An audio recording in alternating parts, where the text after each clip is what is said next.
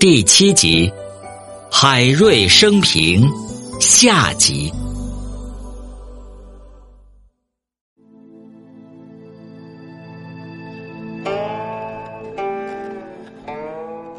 一五七零年，隆庆三年夏天，海瑞迎来了他政治生涯中最高的职位，升调南京右迁都御史正三品，外放应天巡抚。辖区包括应天、苏州、常州、镇江、松江、徽州、天平、宁国、安庆、池州十府及广德州，多为江南富庶的鱼米之乡。据说当时海瑞还未上任，很多贪官污吏便闻风丧胆，主动辞职。有的显赫的权贵把门漆的红色改成黑色，意在告诉海瑞自己只是普通的小老百姓。宦官在江南监督织造，见海瑞来了，就减少车马随从。但是，海瑞并没有像贪官污吏们想象的一般，大刀阔斧的惩治他们。因为海瑞到任后，吴淞江一带发生了水灾，万顷良田泡在水里，收成无望。应天十府所谓王朝财富之区，全国富庶之地，已是名存实亡。由于贪官污吏的盘剥，加上连年受灾，百姓粮役负担特重，家家穷得苦不堪言。面对着绝收的庄稼，海瑞深知上任后的当务之急，一是治水，二是救灾。海瑞亲自赴灾区实地勘察。吴淞江是引太湖水经黄浦江入海的，但由于多年来水利官员旷职不休。吴淞江河床泥沙大量淤积，太湖的水流不出来，奔涌回溢，便造成了巨害。而地处常熟县境内的白毛河，也因多年没有疏浚，河床增高，以致水患不能流泻通过。他认为疏浚吴淞江、白毛河是国际所需、民生所赖，修之举之，不可一日之缓也。海瑞同时看到。当地饥民甚多，处于饥饿无食状态。如果不修治江河，也不能看着百姓活活饿死。开仓赈济，势所必然。于是他在奏书中提出“新宫之中，兼行赈济的以工代赈之策”，即让饥民去修河堤，既有饭吃，也可以减少修河堤请工人的费用。海瑞的以工代赈收到预期的效果，一方面是所有费用不取之名，不损之官，本来需要十几万的费用，结果只花了七万两白银就解决了；另一方面也稳定了饥民的情绪。海瑞说：“因为实行新工之中，兼行赈济，千万饥民稍安即矣。更重要的是。”由于吴淞江、白毛河的治理，隆庆四年、五年，这个地区皆有大水，百姓没有遭受水害。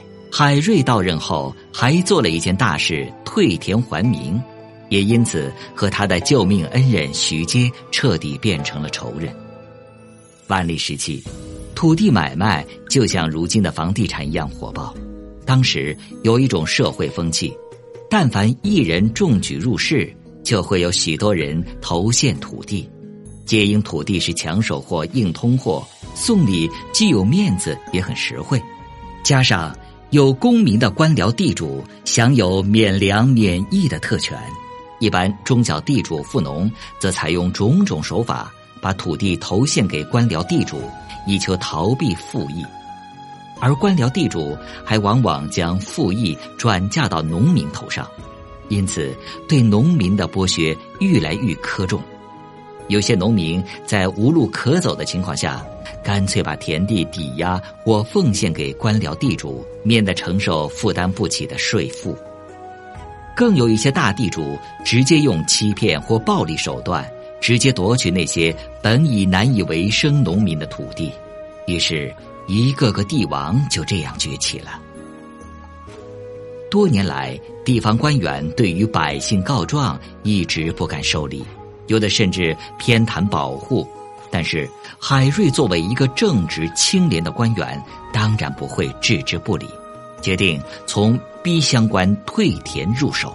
而当时华亭最著名的乡官，要算徐阶和他的弟弟徐志了。徐阶历官礼部尚书、建极殿大学士等职。穆宗隆庆二年，为高拱排挤，去首辅宰相之职，归隐家乡。他借投县为名，大量兼并土地，有二十四万亩之多，有佃户几万人，在华亭一带，每年收租谷一万三千担，敛银九千八百两。他的三个儿子更是横行乡里，无恶不作，引得民怨沸腾。可是徐阶对海瑞又深恩厚情。当年海瑞应上治安书，在朝房等死之时，徐阶曾设法救过海瑞。世宗死后，海瑞的复出升迁，乃至海瑞的现职，都与徐阶的提携不无关系。如果徇私，当不可追究徐家的所作所为；如果这样做，要在松江实行均田均税，也就成了空话。海瑞毕竟是个刚劲不阿的人，他不为个人恩情所左右，下令逼徐阶退田，并天天亲自上门劝说，百姓们也经常在徐府门口游行示威。后来。徐阶在压力之下退了一部分田，但是海瑞并没有满意，要求徐阶退田过半。徐阶四方求助，海瑞坚决不妥协。最终，徐府成千名家奴遣散一大部分，对徐阶为非作歹的儿子也进行了严惩。徐攀、徐坤判罪充军，三儿子徐英革职为民。海瑞上任半年多。得到了百姓们一致称赞，人称海青天，但是也因为大力惩治贪官污吏，打击豪绅富户，损害了众多权贵的利益，大家都恨他恨得牙痒痒。不久，给事中戴凤祥弹劾海瑞庇护奸民，鱼肉士大夫，沽名乱政，于是海瑞被改任南京粮储。隆庆四年，海瑞无法接受自己正直为民却遭贬黜的现实，索性递了封辞职信，告养病书，大骂群臣昏庸无能，官场黑暗，称自己年迈体衰，回到琼山老家。万历十三年（一五八五），闲居十六年的海瑞，被起复为南京督察院。右迁都御史，七十三岁的他原本是满怀希望复出的，期冀新君能够支持自己实现十五年前未完成的惩奸除恶的政治夙愿。